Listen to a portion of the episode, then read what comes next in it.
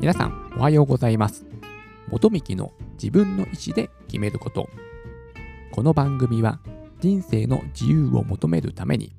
まず自分の意思で選択して物事を選ぶことで豊かで楽しく毎日を過ごすことができるきっかけとなればという番組です。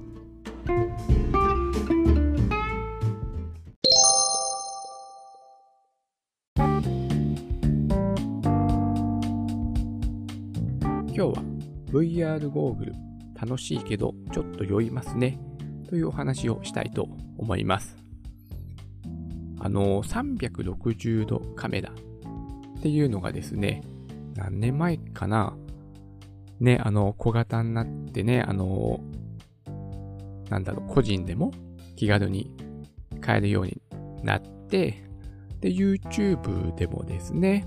360度のカメラで撮影した動画がですね、今ね、だいぶ種類があるんですね。私、あの、そういうね、360度カメラで撮影されたのはちょっとなんだろう、チェックしてなかったんですけども、そういえばですね、あの、ちょっと話が変わるんですけども、今ちょっとね、引っ越しをしようかと思って、あの、インターネット上で物件を見てるんですけども、今あれなんですね、中の写真はもちろんね、昔からありますけども、360度カメラで撮った写真が載ってるのがもうね、結構当たり前なんですね。ね、ちょっとね、私最近これちょっと驚いたんですけども、まあそんなこともあって、ちょっとね、360度カメラにちょっとした関心があったところで、この VR ゴーグルをですね、最近買いました。で、まあ Amazon でね、いろいろ調べていたんですけども、レビューなんかもね、チェックして、あの、スマートフォンをはめ込むタイプの VR ゴーグルを買ったんですけども、あの、すごく安いんですね、今。私が買ったのはね、3000円ぐらいで買ったんですよ。安くないですか ?VR ゴーグル。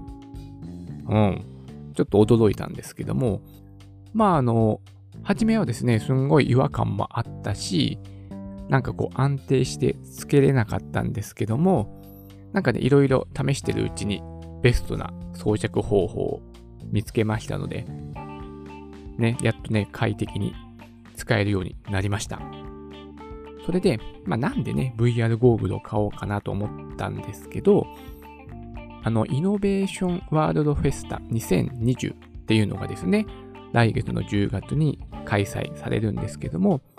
あの、JWAVE が主催で開催するイベントで、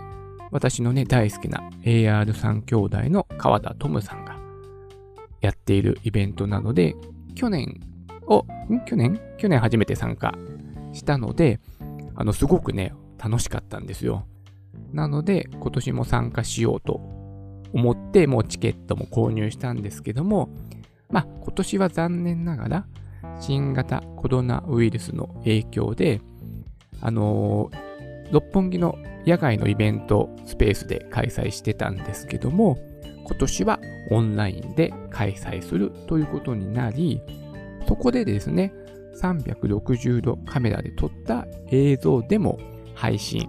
されるということで、あ、じゃあちょっとね、そんな360度カメラのイベントををね、ちょっと参加してみたいなと思って、今回ね、VR ゴーグルを買ってみました。だけどね、ちょっと残念なことがありまして、私が持っているスマートフォンには、その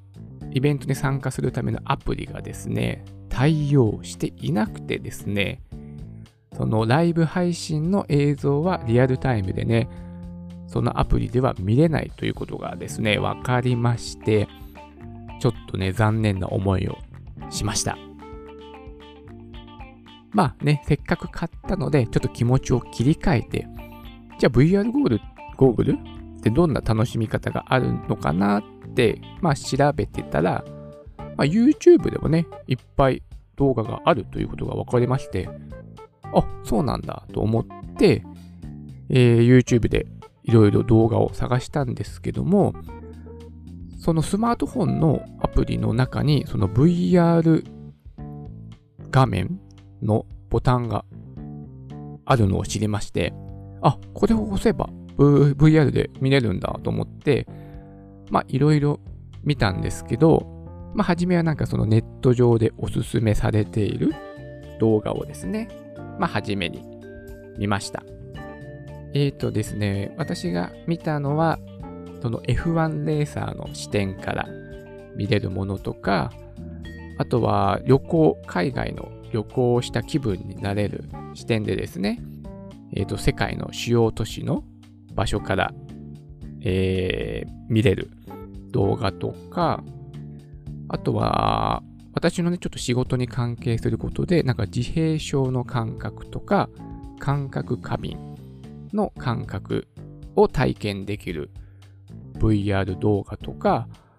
あとは AKB のライブ、あの劇場ありますよね、秋葉原に。あそこの最前列で見れる動画というのもあって、まあライブだと音楽ライブね、音楽ライブだとどういう風に見えるのかなという興味もあったので、AKB の動画も見てみました。まあ率直な感想として、すごく面白かったです。はい。でも、酔いやすい。すごく酔いますね。うん、VR 酔い？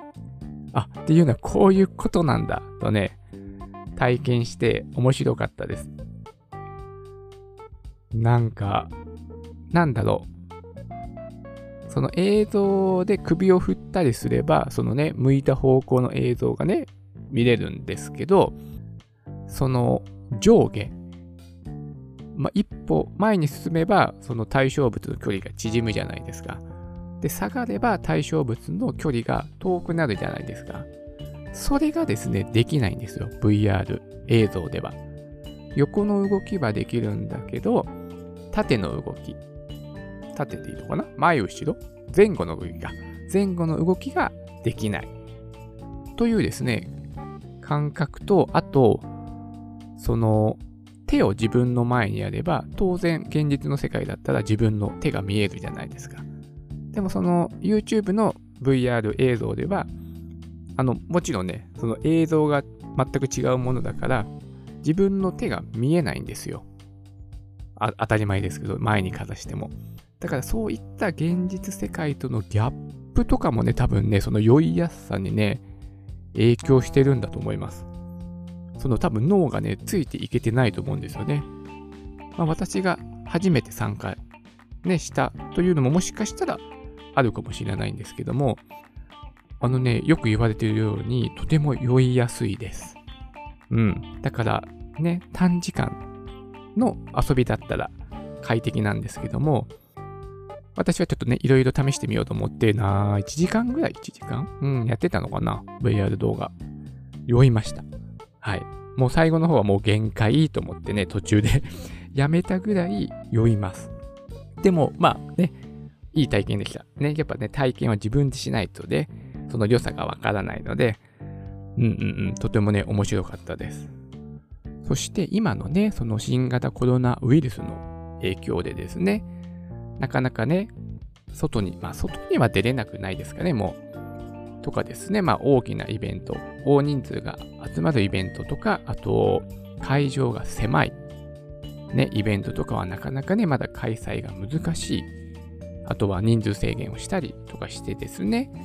なかなかこう、なんだろう、開放的に行動ができない状況が続いている中でですね、まあ、こういったね、あの仮想現実空間でのね、遊びもね、すごい楽しい。うん。だから、そのズームとかがね、流行ったじゃないですか。春ね、外出ができない。リモートワークということですね。ズームが広くえー、みんなが使うようになったようにですね、このね、VR、仮想現実もですね、もっとね、多くの人が体験してもらえると良さがわかるし、また新たな市場が生まれるのではないかなともね、ちょっと思ったりもしました。まだね、一回使っただけの感想をお話しさせていただきましたけども、私はね、とてもね、面白いものを見つけたなと思ったので、またね、その、なんだろう、そのなんか専用のアプリだとね、なかなかちょっと対応機種とか制約がちょっとあるなと思ったので、もう YouTube だとですね、いろいろな動画があることが分かりましたので、ちょっとね、YouTube の方で、その VR のもっとの遊び方をですね、探求してみようかと思いますし、思いますし、またね、なんか面白いことを見つけたら、またね、ポッドキャストで配信をしたいなと思います。はい。それでは、今日も素敵な一日になりますように。